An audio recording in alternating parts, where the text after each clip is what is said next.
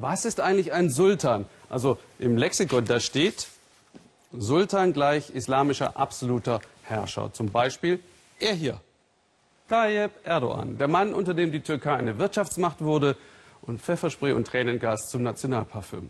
Zehntausende protestieren in der Türkei auch jetzt wieder gegen Bevormundung und für den Dialog mit Minderheiten. Aber der Sultan ist böse, weil sein Volk so ungehörig ist. Nun mobilisiert er seine Anhänger. Michael Schramm über zwei unversöhnliche Lager. Die türkische Fahne an jeder Ecke des Landes ist sie zu sehen, doch sie weht über einer gespaltenen Nation.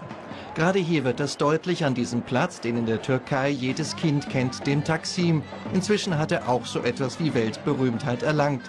Zunächst als eine Art Bürgerkriegsschauplatz und seit einer Woche, nach dem Abzug der Polizei, als Ort einer rund um die Uhr Open-Air-Party für 100.000 und mehr. Man feiert hier nicht weniger als einen historischen Sieg gegen die islamisch-konservative Regierung. Dies, obwohl es noch immer in vielen Städten der Türkei zu Gewalt zwischen Polizei und Demonstranten kommt und auch hierher die Gewalt jederzeit zurückkehren könnte. Freitag, früher Morgen, Ministerpräsident Erdogan kommt von einer Nordafrika-Reise zurück und mit ihm das personifizierte Feindbild der landesweit Demonstrierenden. Etwa 10.000 haben es sich nicht nehmen lassen, ihre Aufwartung zu machen. Für sie ist Erdogan eine Lichtgestalt. Hat er doch die Wirtschaft des Landes seit zehn Jahren auf Wachstumskurs gebracht, den politischen Islam salonfähig gemacht und gleichzeitig die einstigen Gegner, die Militärs in Schranken gewiesen. Zudem hat Erdogan große Wahlsiege in Folge errungen, beim letzten Urnengang fast die absolute Mehrheit. Ali Karatuna hat nicht Erdogan gewählt. Er ist Fotograf und Tango-Lehrer, seit gut einer Woche aber Vollzeitdemonstrant. Bis auf wenige Stunden Schlaf lebt er inzwischen hier auf diesem Platz, auf den ein ganzes Land blickt. Er hat die Regierung satt, ihn nerven zum Beispiel Alkoholverbote, Vorschriften zu Kinderzahlen, Pläne für Abtreibungsgesetze oder die Inhaftierung von Journalisten. Alle hier haben entdeckt, dass wir gemeinsam stark sind. Wir sind selbstsicher und friedlich geworden und haben keine Angst mehr. Er ist AKP-Stammwähler Ali Ihsan Güneş.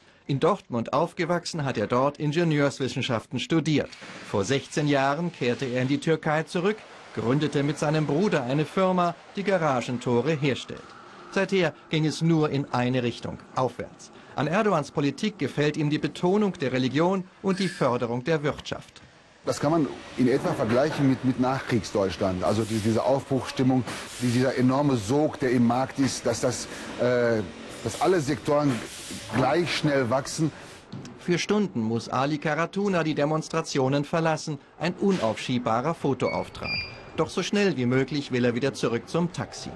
Für ihn geht es darum, den kleinen Stadtpark, dessen geplante Überbauung die landesweiten Massenproteste ausgelöst hatte, zu retten. Und in der Türkei einen anderen Politikstil mit mehr Bürgerbeteiligung durchzusetzen. Mein Verstand sagt, dass man diese Protestbewegung, bevor die Sache weiter eskaliert, von uns aus langsam beenden sollte. Wir haben viel erreicht, wir haben viel gelernt. Beim nächsten Mal wissen wir, wie wir uns organisieren müssen. Die Demonstrationen, zunächst wurden sie in den zumeist regierungsnahen Medien totgeschwiegen. Nach gezielten Aktionen aber sind die Protestierenden inzwischen auf fast allen Kanälen präsent, zum Leidwesen von Ali Ihsan Güneş. Für ihn hat Erdogan aufgrund seines letzten Wahlsiegs mit fast 50 Prozent das Recht hinter sich, im Gegensatz zu den Demonstranten. Diesen Menschen steht völlig offen, äh, diese, diese, diese Zusammenkunft, die sie jetzt erzielt haben, in, ein, in, ein, in, eine demokratische Macht umzuwandeln. Aber der Zustand, der jetzt herrscht, der ist, der ist, der ist mit nicht zu entschuldigen. Der Zustand, der jetzt herrscht, Tanz auf dem Taksin als Demonstration im doppelten Sinne. Tanz als Lebensform, Ali Karatuna sieht das als bedroht an. Wir haben eine Regierung, die alles, was sie nicht selber getan hat oder ihr nicht gefällt, einfach verbietet.